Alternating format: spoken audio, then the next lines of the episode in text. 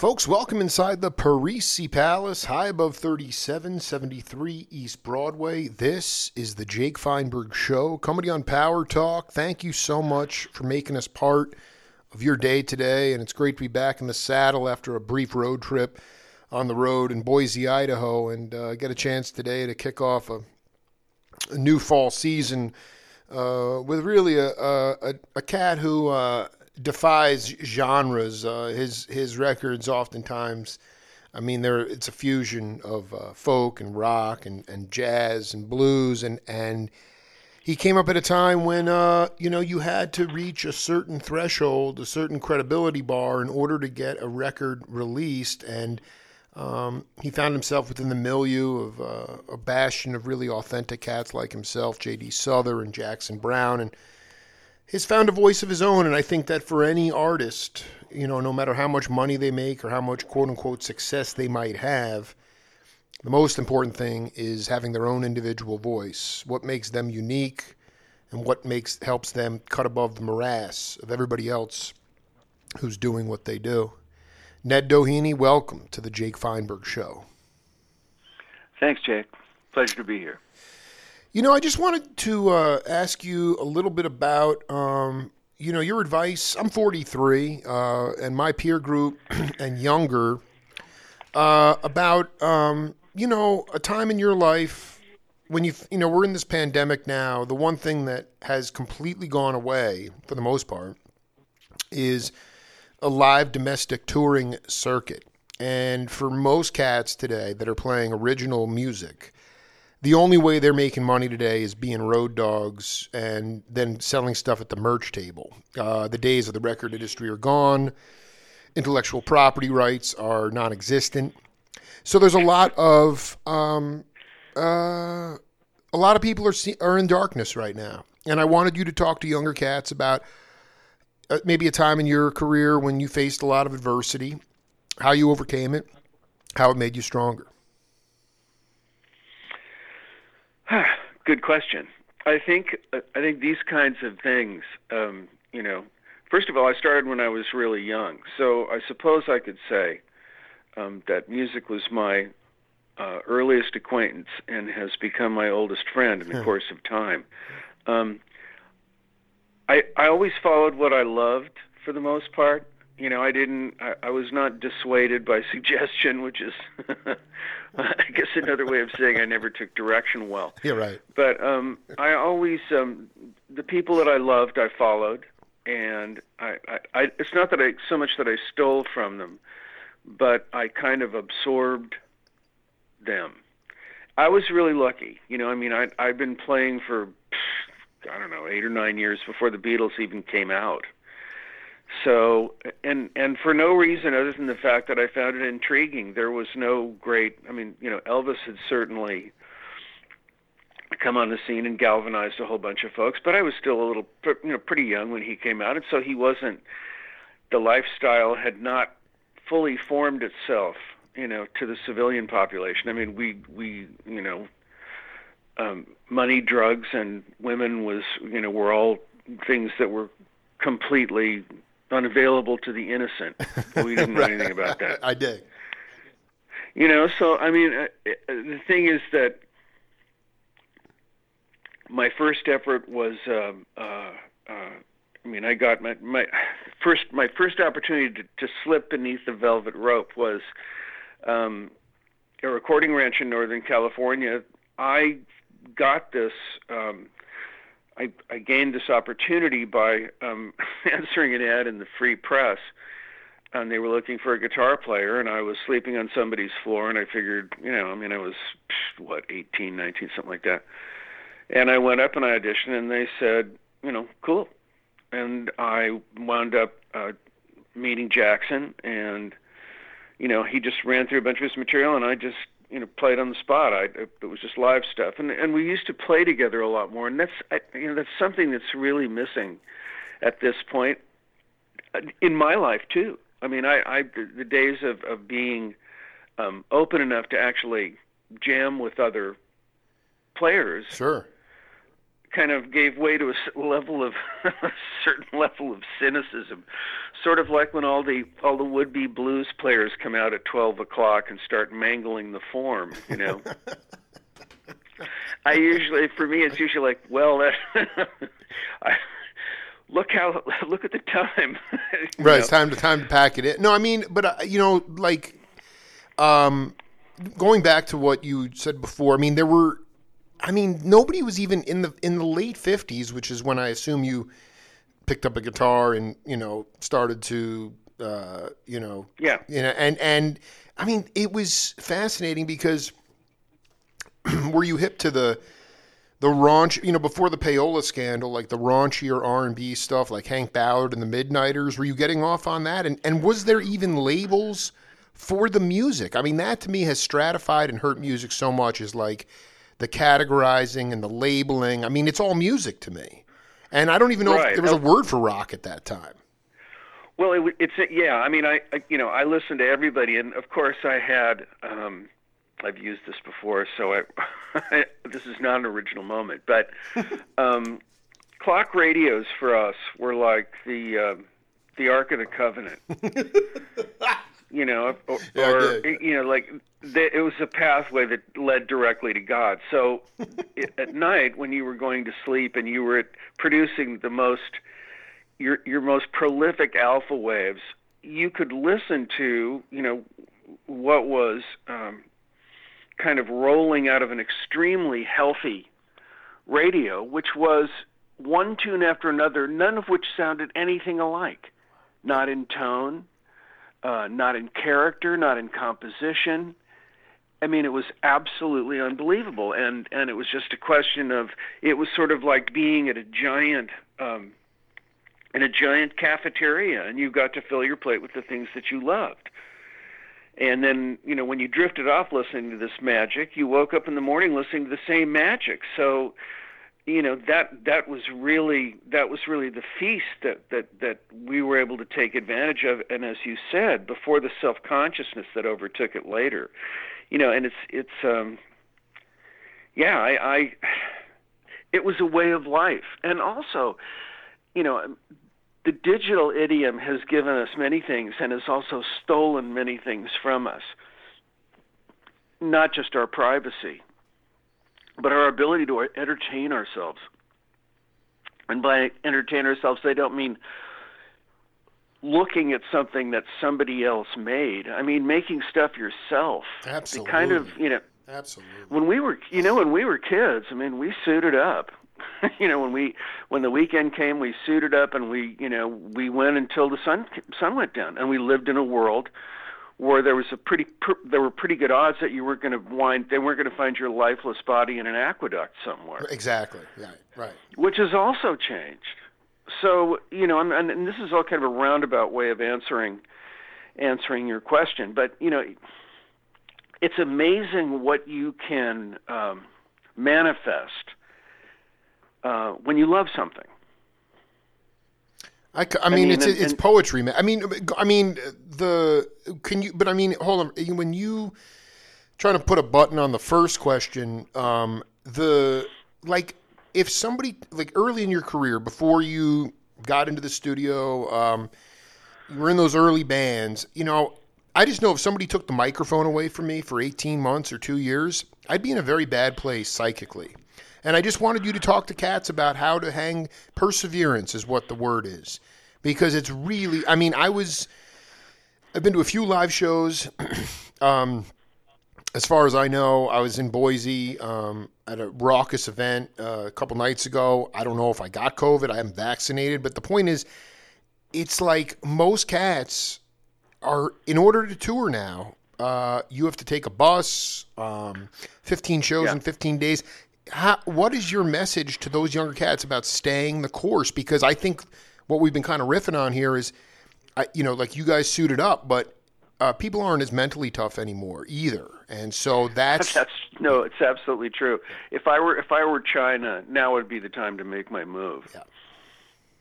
Well, I think they already have, actually, but yeah, no, I mean, it's very subtle. It's very subtle with them. You know, the mother of my children is Taiwanese, and we know all about how slippery the Chinese are. So it's oh boy, don't you? Yeah, true enough. Well, I mean, look, if I'm going to be completely honest with you, I mean, I'm feeling a little desolate at this particular point myself with the absence of opportunity, and plus the fact that roaring river is now largely a dry stream bed. And, I think these things invariably throw you back on yourself, which is kind of a great thing in many ways. I mean, it usually doesn't have a great beginning, but it can have a spectacular ending if you use it to further your understanding of yourself and also your instrument. I mean, when I went up to a recording ranch in Northern California with Jackson, we had very high hopes, and, it was this wild location. We were kind of in the big pink vein and,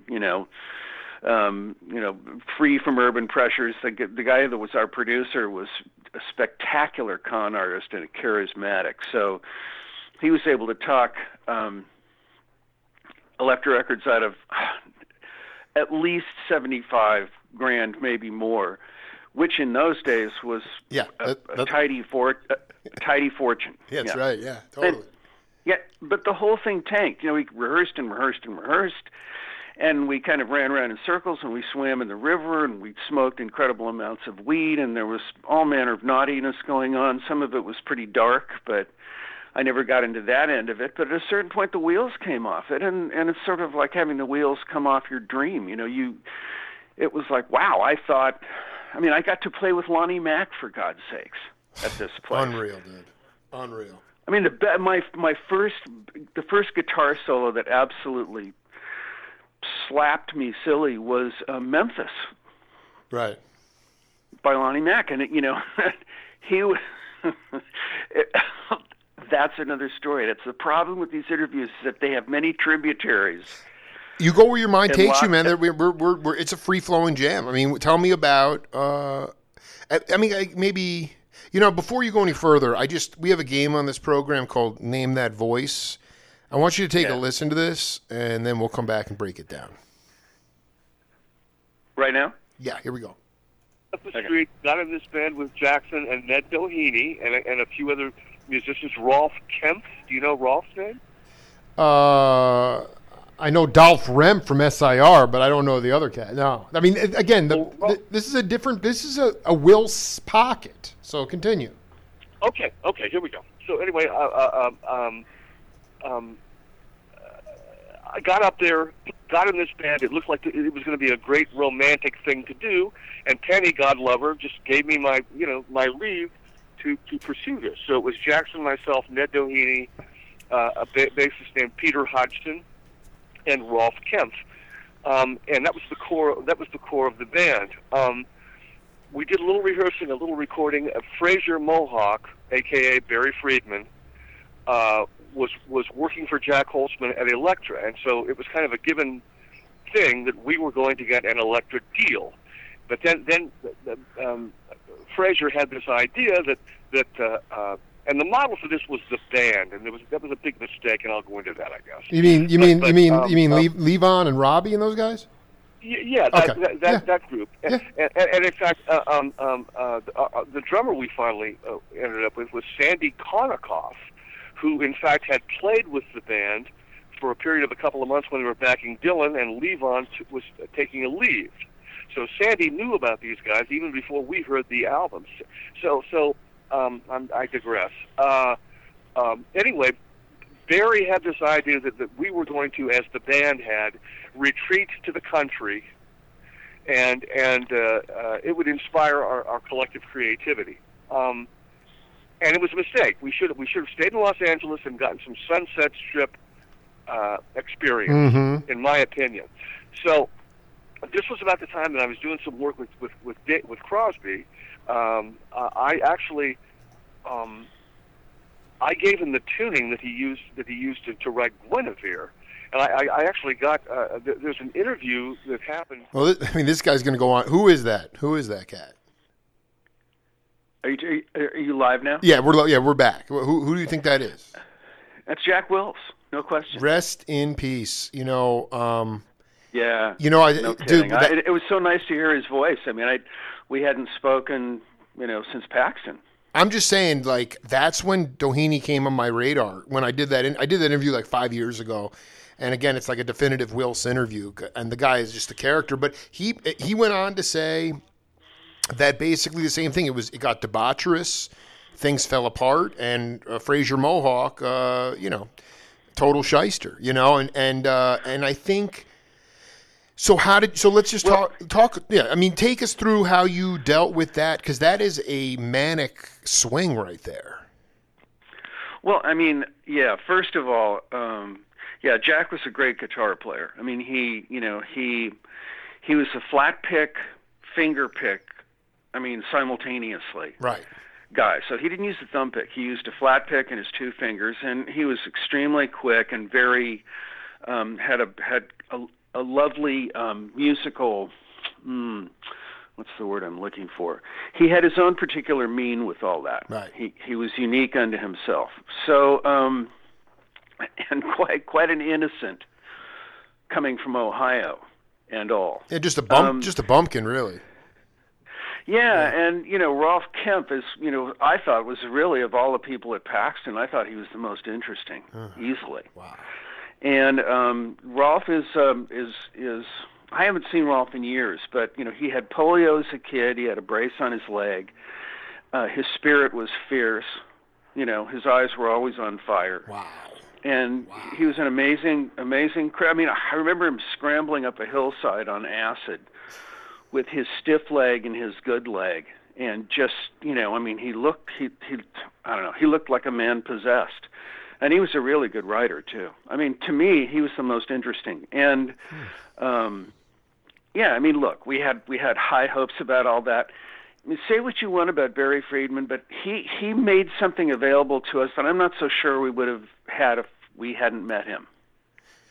The reclusive, I mean, the idea to go and go away in a sort of a big... No. See, the thing is, there's a really interesting book called The Trickster Makes the World. Huh. And tricksters are interesting because they have no concept of boundary. Right. And in so doing, they kind of track their pollen around and change things. It really works out well for them. I love that. Wait, who wrote this book and when did it come out? I mean, I've chronicled the Merry Pranksters, who were the ultimate... Oh, this is not a music book. No, I did. But it came out a while back. You may be able to find it on Amazon. Trickster Makes the World. So some tricksters that in our recent history that are interesting. Donald Trump. Absolutely. Donald Trump was a trickster. And, it's easy to dismiss them because on certain levels they're graceless. But on another level, they're really insightful in ways that they couldn't even explain to you. I completely understand what you're saying. Right? Yeah. So, and as such, they can have inestimable value. Well, I agree with Jack technically, and this goes back to your original question. The failure of Paxton made way for a completely different kind of success as a result of it. So, when I came back from that, and I was kind of... inconsolable. I was living in Laurel Canyon. My immediate response was, okay, let's go back to square one. Square one is kind of like the still point in the turning universe. It's when you set up a telescope in the desert and you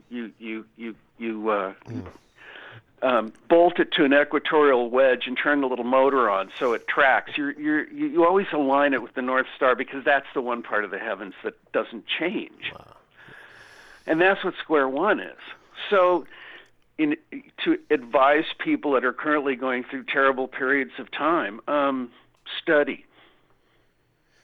Study yourself, study theory. I mean, certainly that. But study your instrument. Find somebody who's... look, once again, I have to say that I think too much study will definitely put you in some sort of bag that may deprive you of certain, may give you boundaries that sort of keep the trickster part of yourself from making discoveries that you would make, that the self-taught person makes. So, you know, how you balance that is a matter of choice. But to me, it's always been a question of, does the music fit the lyrics? Do the lyrics fit the music? If you have no aptitude to write lyrics, find somebody who does. Are you writing the same song over and over again? You know, that's a huge. That's beautiful. Do your roots need to be expanded a little bit? And the digital universe, for all its coldness and all its imaginary voluptuousness, does present us with opportunities. There are some great places to study on the internet, and if you can balance that between playing, you know, facing the crowd, however big that crowd is, maybe it'll be 4 or 5 people. Maybe it'll be 400 or 500 people, maybe more. Who knows? Right. But if you're navigating by what you love, then you're going to do as well as you're going to do. I mean, this is. You make, so let's just talk about, let's personalize it. I mean, you're back at the North Star, you're back at square one, but right. In terms of being a self-taught cat, because the Academy has really become a chop shop. I mean, we have a whole issue of, we have to go, we'll have to do set 2 at some point, but I mean, you know, there's like a homogenization of sound. Cats are coming out of the Academy right. sounding like they're professors. But for right. you, what was a trickster? What was the modality that you used to find something new in yourself and your playing after Paxton?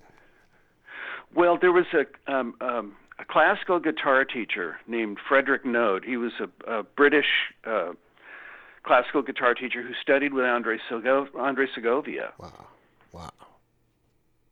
No, forgive my phone. Yeah. So anyway, I studied with him for a year. And I can honestly say I didn't become a... Are you still there? Oh, yeah, I'm here. Yeah, okay. I can honestly say that I didn't become a classical guitarist after a year. But, on the other hand, I discovered my little finger on my left hand. And my year of study with Frederick Node made the first 3 albums possible. So much so that on the first album, I actually listed him as a contributor. Wow. So that would be an example. So can you just talk to the layperson about that, what that little finger did for your tone or your whatever it was? Okay. Yeah. Well, look, we're fairly adaptable human beings. You know, human beings are legendary for their capacity to adapt. So, you know, Django Reinhardt is in a fire. He gets burned. He fuses his third and fourth finger, which really only gives him his first 2 fingers to work with. But he has blazing speed and is extremely crisp and articulate and insightful and so on and so forth, adaptable. Absolutely. However, most of the guitar players that I knew, you know, growing up, they've, you know, maybe 3 fingers on their right hand, and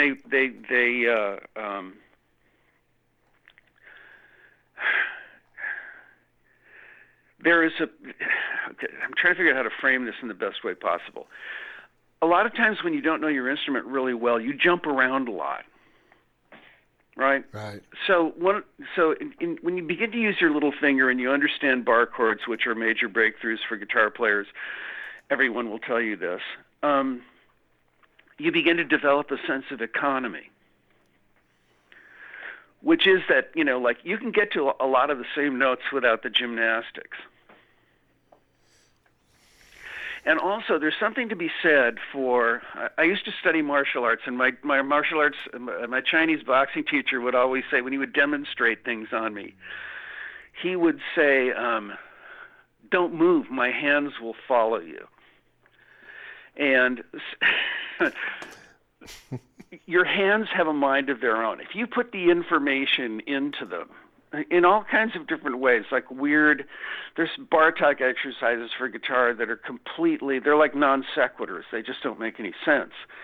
But your hands take all this in, you know, all this information in.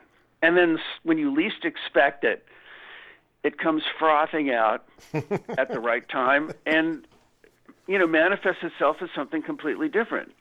Most of us imagine that we're really in control of all this. But, I mean, I love boxing, so I love to watch boxing. They talk about letting your hands go, right? Well, a system like, for instance, like classical guitar, which is painful, tedious, highly refined, a real pain in the ass. The kind of freedom that lives on the other side of that is really valuable. But after I finished my year of classical guitar, I had all this strength and I didn't really know how to apply it. So I drove a car across the United States, a Land Rover, when there weren't but three or four in Los Angeles. And I put it on the Queen Elizabeth and went to Southampton. Oh man! Oh, I didn't know. Wow. I didn't know where I was going. I had no idea. I just figured, well, I'll just keep driving until something occurs to me. We don't live in that world anymore, of course, but you know, I figured, okay, why not? So I went to New York, and then and I crossed the Atlantic and dragged my car off the boat and went to Solihull and got solid panels in the back of the Land Rover so I wouldn't have any glass behind the driver's seat, and I'd rigged it for sleeping and all that. Drove into London, ran into a friend of mine. Within 2 weeks, I was sitting, well, less than that, I was sitting on the floor of Dave Mason's cottage, wow, writing a tune in front of him, and he looks at me and he goes, "How'd you like to join a band?" That was the 70s. Wait, did you know Mace, or do you just was that just happenstance? Happenstance. No, actually, it was there was a girl that I knew in London, a delightful woman who would go on to marry Steve Winwood. And anyway, I became friends with her. It was girls that made the whole thing happen. Girls make everything happen. So So I know I've kind of gone. Ned, but... I love that you're. So wait, what? I think that's sort of. So actually, the band with Mace formulated at that time when you were there. Yeah, actually, I was in a band with him and Cass Elliott. Whoa! And we would sit in Cass's apartment on number 30 Wellington Court in London. And we would sing, and our voices together were really quite extraordinary. Mine can be rather high, so the stacks of harmonies are really quite wonderful. And I thought, we all once again, thought, well, boy, we're going to go somewhere with this. So we went back to Los Angeles, and moved into the Chateau Marmont. And Dave's managers at those. At that juncture, were a pair of extraordinarily interesting human beings who also just coincidentally happened to be drug dealers. So, I love these guys. I've never had a problem with crazy people or military. Right. Never. Right. So, being my parents' child, I looked at all this and I thought, I'll be damned if I'm going to sign my name to any of this nonsense.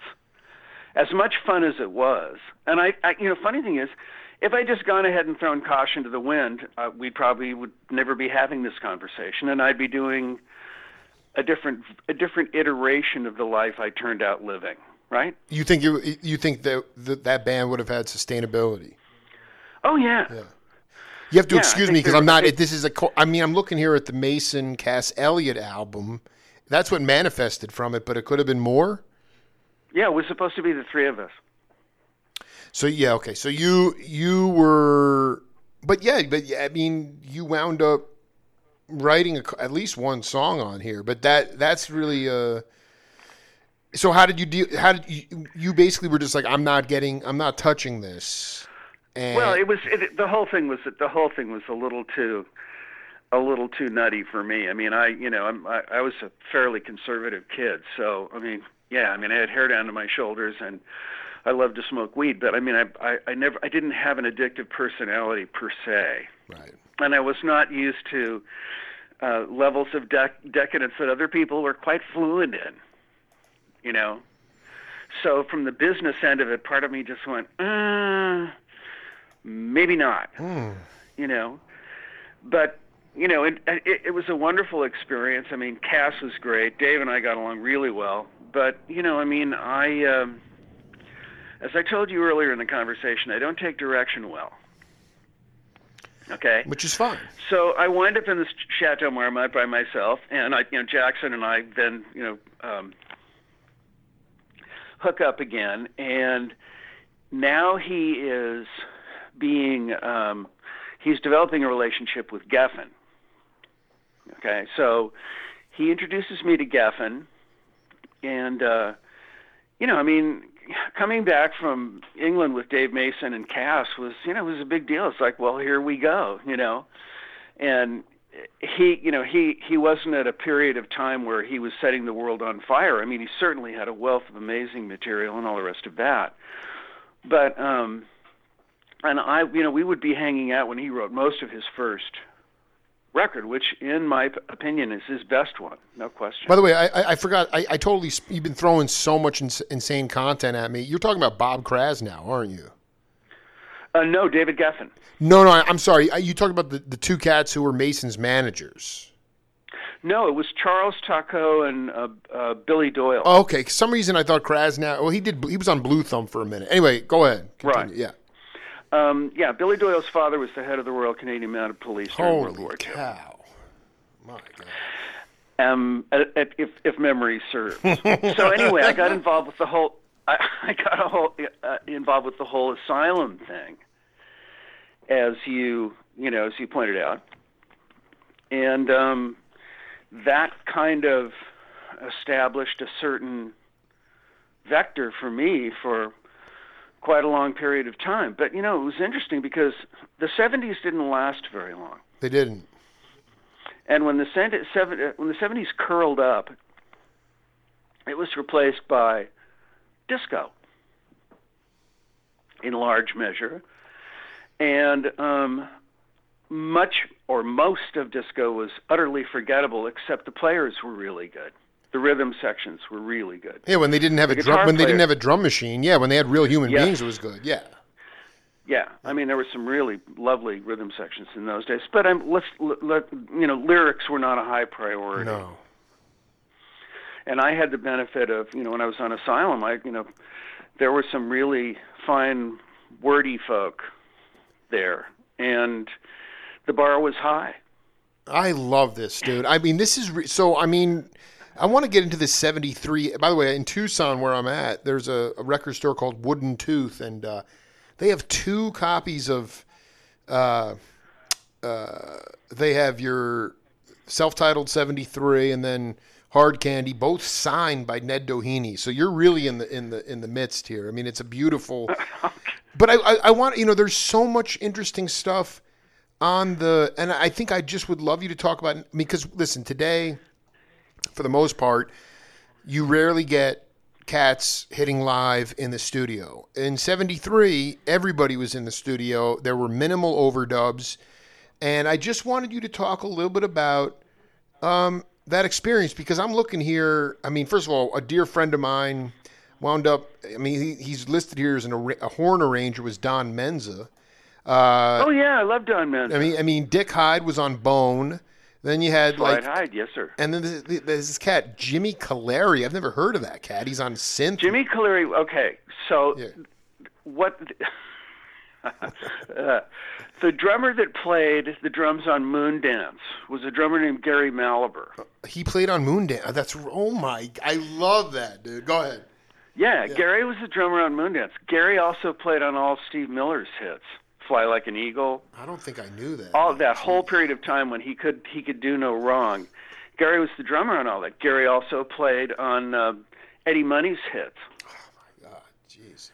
Two Tickets to Paradise and all that. That was Gary. Gary also played with Bruce Springsteen as a studio entity on, I forget the name of the album that he did. Wow. But I'm gonna look that up. Gary's a snake. He studied with some major arranger in Buffalo, Skamaka, I think was his name, and Gary was a little beast, and he was playing clubs when he was. You talk about Sandy Konikoff was the drummer that Jack Wilson didn't mention when he was talking about who was at Paxton Lodge. He did. He said he wound up there. He was in the band for a minute. Okay. So I missed that. But anyway,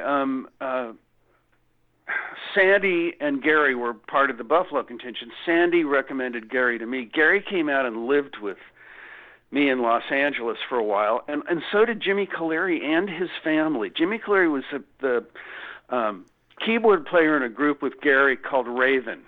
Dude, are you kidding? Dude, this is insane.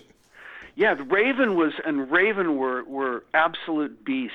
And once again, see, this is the thing that drives us crazy. Yeah, we have an incredible taste of potential, of success, of the realization of our childhood fantasies, and then it all falls apart for some reason, and there we are. So right. This goes back to your first question about what do you do when Well, what's really funny is that you're talking about these childhood dreams, and then oftentimes they don't get realized because of very petty things. They fall apart for very petty. It's just unfortunate, Yeah. I cannot believe he's a relative unknown at this point. Is that aside from Calieri, Richard Kermode was on this album? I played with Richard Kermode. Yeah, Richard was originally with Malo, and the other thing about Richard Kermode was. I have a particular fondness for B3s, and there aren't many B3 players left. I love that. And especially I love people that kick pedals, Yeah, especially not the ones that can play bass with their feet. That's right, kick pedals, yeah. Yeah, so Richard was insane at that, but he, for some reason, I don't know why he had a falling out with that instrument. That was between him and Hammond, I really have no idea. But he didn't like to play the B3 so much, and according to Gary, I never heard him play B3. But Gary said he was an absolute beast. Was he in Raven too, or was it just Calieri and? No, it was Jimmy Calieri. Gary was the drummer. Tony Gallo was the vocalist. Jeez. God, what a voice! Oh, absolutely stunning. And they're going to hate me. Tommy Calandra was the bass player. And the guitar player was... Gary's going to bite my face. I just can't even... shit. I'm sorry. I cannot remember the guitar player's name, but suffice it to say that they were all utterly unique and amazing stylists. They all had a particular thing. And... John Wheats was playing in New York. Hendrix was sitting in with them periodically. These guys were on fire. And Gary, because of their New York sensibilities and their East Coast inclinations, they were master shuffle players. Gary knows more about shuffles than anybody I know. And I want to stop you for a minute. John Wheats was the guitar player. Yes. And dude, this is amazing because they played at the Electric Circus, which is where Dreams played with the Brecker Brothers. That was a place where you would get hired, you got a salary. It wasn't a club, but you just played. People could come in and play. This is mind-blowing stuff. Continue. Go ahead. Yeah. Anyway, so Gary kind of pulled the band together for the first album. And Jimmy Calieri was the keyboard player, and Jimmy was absolutely wonderful. And there are moments on that first record that really, man, that are extremely emotional for me, just because of how beautiful his choices were. Sure. And there was also a bass player named David Parlato. Sure. And he, another guy who was really lyrical, but didn't overplay. You know what? It's so interesting. It's so beautiful because they were all influenced by that Scotty LaFaro stuff, but they weren't like, no, it wasn't jazz. It wasn't like bebop, but they were very lyrical in their playing. All those albums. Yeah, and it had a lot to do with, I mean, I think one of the benefits of living in Buffalo had a lot to do with the whole Oregon Trio. Exactly, thing. Dude. Lonnie Smith, all those cats came out of there, man. Yeah, and there was the Pine Grill, and Gary used to would tell me that he remembered a night when he was going in to see, is it Jimmy the Griff? Yeah, maybe. No, that was Lloyd Price, dude. That place was rich with beef. That was a Hammond. But, yeah. But on that specific night, it was Master McGriff, it was James Brown, and it was also John Coltrane. We're all playing in Buffalo on the same night. Oh my God! It was a bastion. It was a bastion of. Imagine the beating that you would take just trying to get from 8 o'clock to 4. But I mean, that would have been healing for a patron like myself or journalist. I mean, I just would have, I cannot even believe the mind expansion and the introspection of walking out of basically a blues, a B3, then R&B soul, and then, you know, basically modal, you know, to the heavens. I mean, it's unbelievable. Well, and he said that, you know, like, that Jimmy would, not Cleary, but McGriff would play. I hope I'm getting that name right. My brain is Jimmy McGriff. You're right. It's a wasteland. But anyway, there would be two sets of Leslie stacked on top of each other. And he said the bass notes that were coming out of the place were so loud that snow was marching down the roof and falling off. Dude, Malabar is waiting. I love these people, man. This is the greatest stuff ever. Yeah, I mean, Gary and I, it's like, you know, the other day he was telling me, he said, I don't talk to anybody. He said, I don't know where anybody is. He's currently on the road with A.J. Croce. Oh. And A.J. Croce's got a number one record on the country charts. Gary has a... Certainly, it's a byproduct of his skill, but he's also his luck, man, of being in the right place at the right time and all the rest of that. He's a savant on that level, absolutely incredible. So let me just ask you though. I mean, when you got connected with Geffen, did you bring in Malabar or who? How did you decide on the musicians?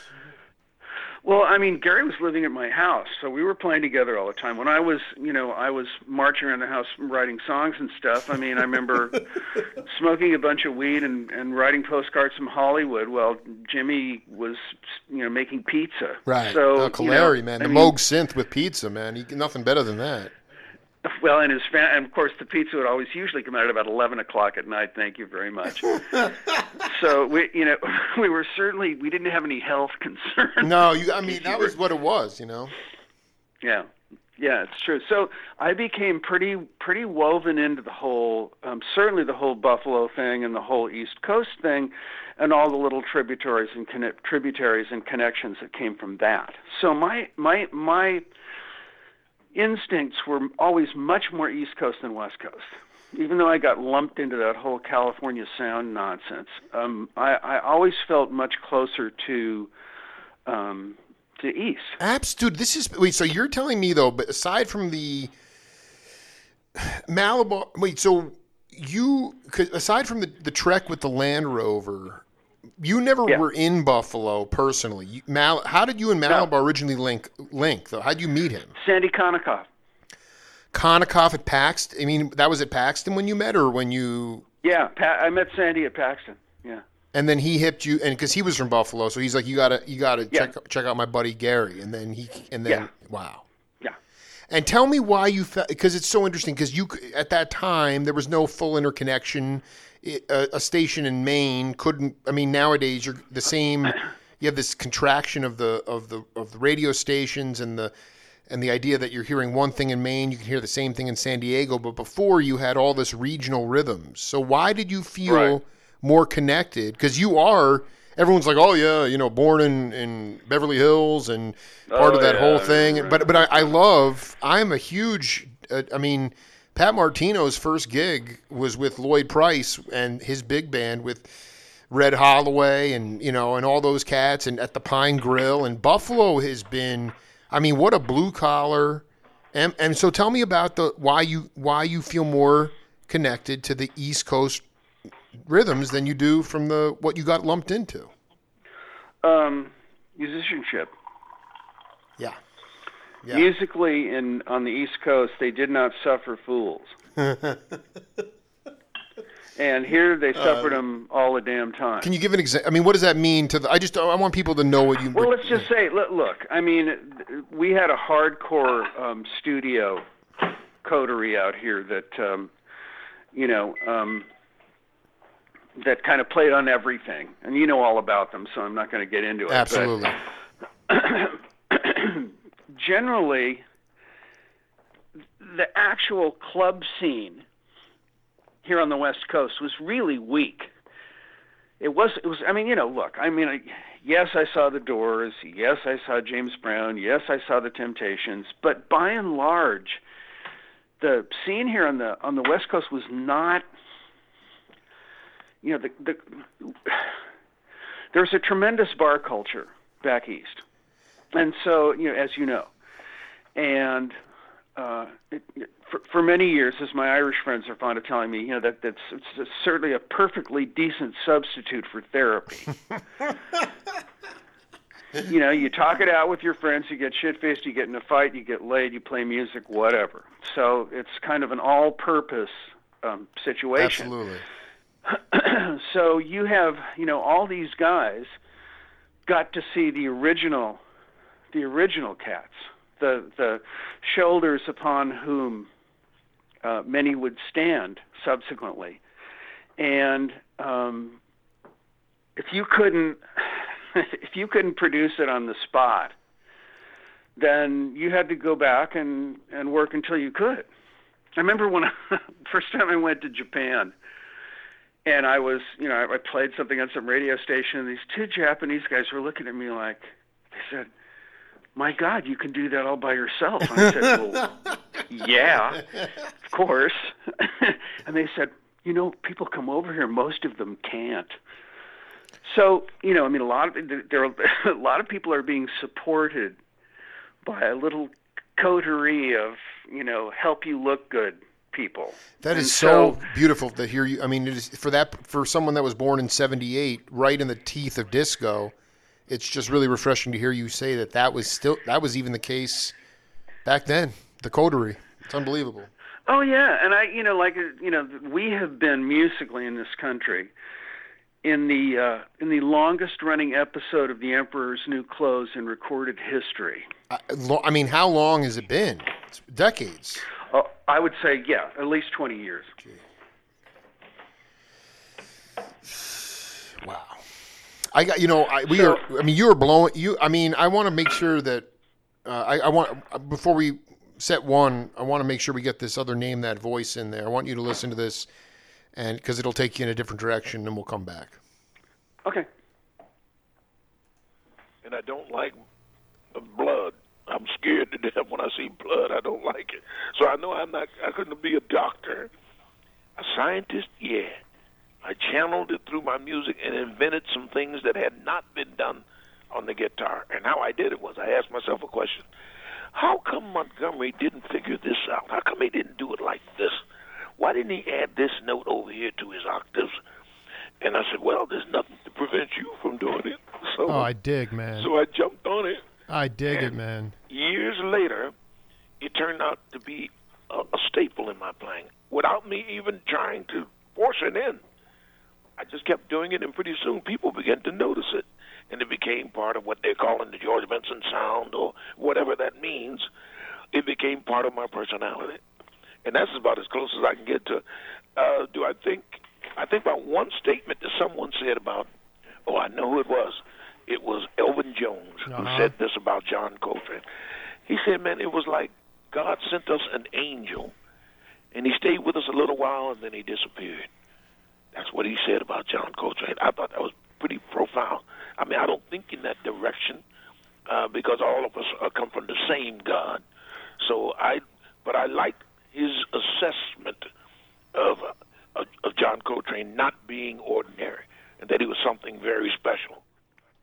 Well, he gave it away. That was my my interview with George Benson from like 3 years ago, and you know, I just wanted, Ned, I wanted you to talk about, you know, we've sort of been, you know, I don't know, talking about this, that, and the other, but I mean, within the scene, can you talk? I mean, a lot of cats. I remember, you know, talking to guys like Michael Shreve, and you know, they were seeing a lot of their friends become roadkill in the early 70s because of, like you said, the darker side of debauchery and the hard drugs. And, you know, he talked about, Benson said Elvin Jones, you know, was like Coltrane was an angel who came and visited us for a little while and he was gone. Is there somebody that comes to mind in your that is like that? Because, I mean, there was so much there was like this beautiful time before the Emperor's Clothes period where there was really organic music being made. It's a twofold question. Is there something similar to what Elvin said about Train in your mind with somebody? And then number two, why have you been able to sustain and are still here today in this life? Okay. So I think there are really two obvious examples of that. There was I can't remember if it was the Martin Scorsese movie about Dylan, but they were talking about making the Highway 61 record. Right. And I know Al Cooper, really friendly guy, and he has spoken at length about all this, but there was somebody else involved in the session. I can't remember if it was the engineer, but he talked like a player, so I'm guessing it was a player, can't remember his name, but he said there was the strangest light around Dylan. He said it was as if he had been touched by God. Right, right. And, you know, another example of that. Of course, Dylan's still here, though. Yeah, he's still with us. Yeah. Well, he is, but he's not touched by God anymore. Oh, interesting. Wow. That was that. Look, he can write lyrics better than I'll ever write anytime he wants. But on the other hand, that period of time, had an aspect of holiness to it. You're absolutely right. And everybody saw it. I'm amazed he survived it, frankly. And another example was the Beatles. They stepped into the light, and they stayed there for as long as they could handle it. And that was it.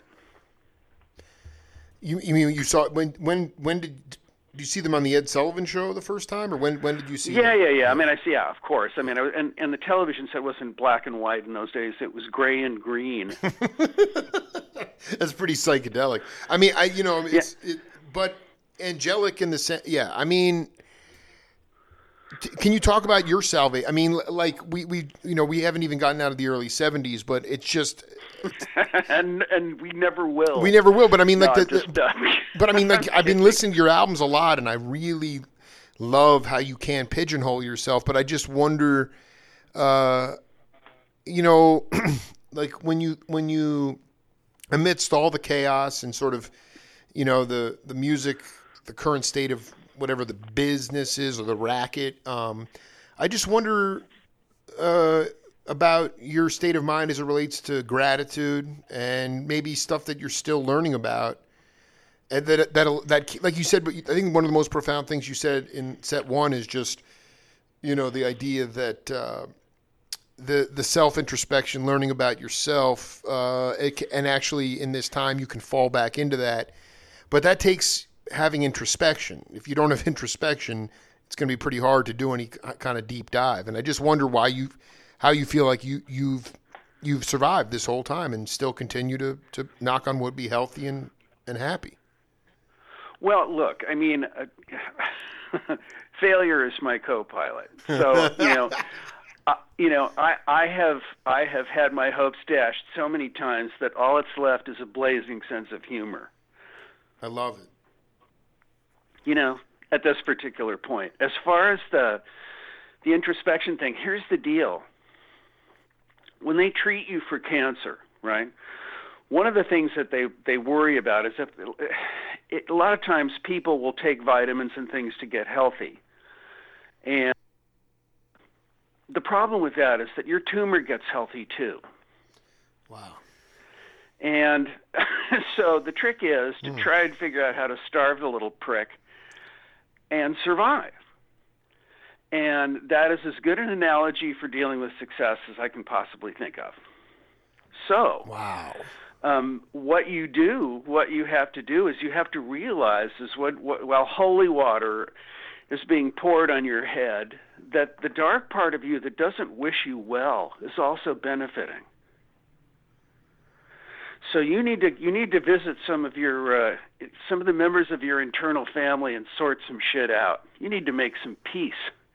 It doesn't have to be Christian. It can be anything. It can be Taoism. It can be psilocybin. I mean, however it is that you get to a point where you no longer fear your own body.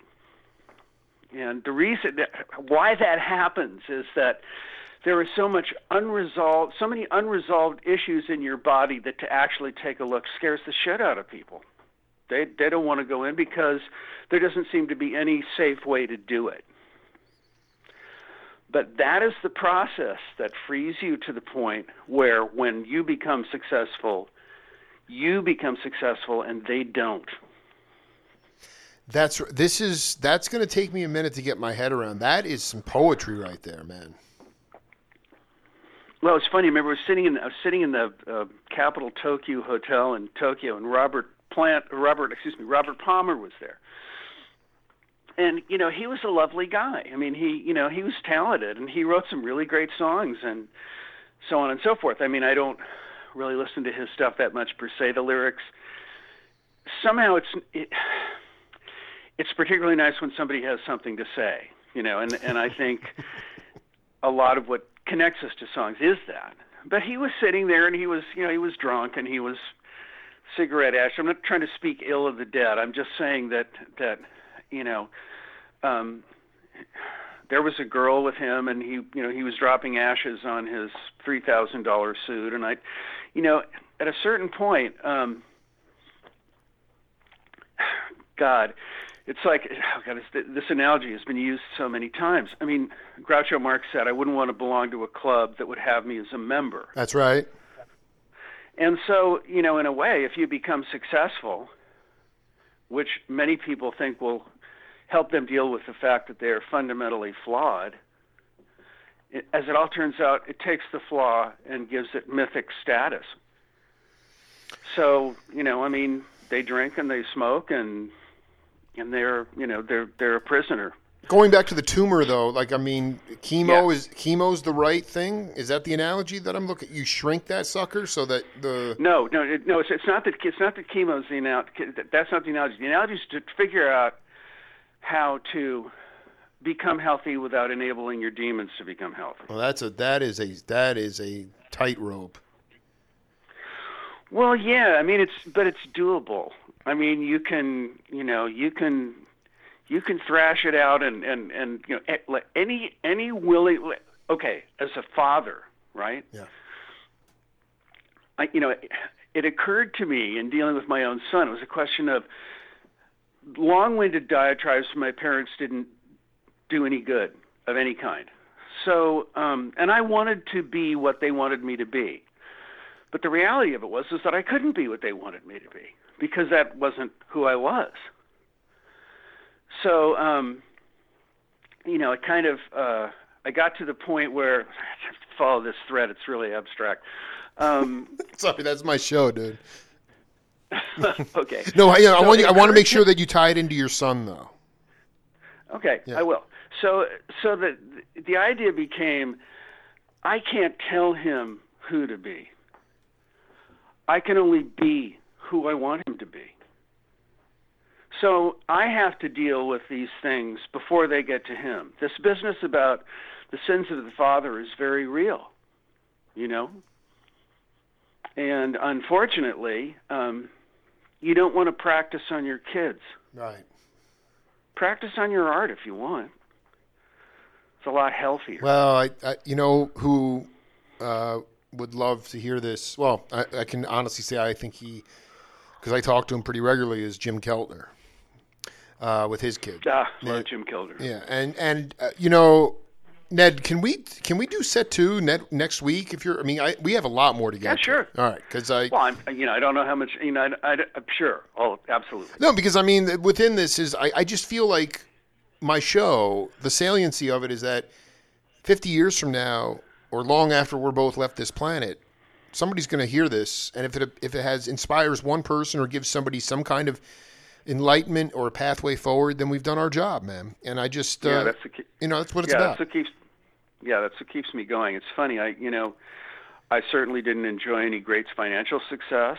I mean, I'm reasonably respectfully thought of in the music business, but I don't have, you know, I don't have any huge legacy to hang my hat on. So, you know, I mean, one guy comes up to you and says, you know, I mean, I was going through cancer, and your music, you know, helped me stay here. You know, that if that isn't enough, what do you need? That exactly, dude. And dude, I'm so grateful that you reached out, man. I had a ball. We'll do it again. Yeah, me too. All right, dude. Talk to you soon. Okay. All right. Adios. Later.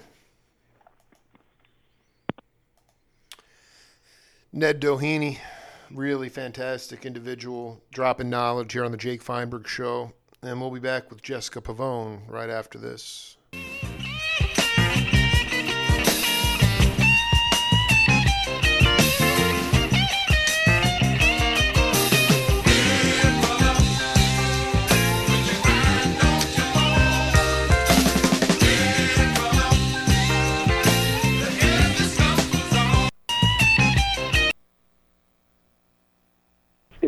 Okay. You know, the disciples need to, and it's very hard box to close. And I didn't want to. In the end,